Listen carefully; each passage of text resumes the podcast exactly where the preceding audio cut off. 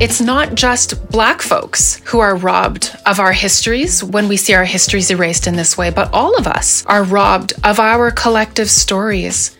Our history belongs to all of us and would really help us to understand who we are as Canadians if we had a better understanding of who we've been all along. But if you're saying I'm a citizen and I'm saying I'm a citizen, and you're saying I'm equal and I'm saying I'm equal, then let's see that reflected in the curriculum.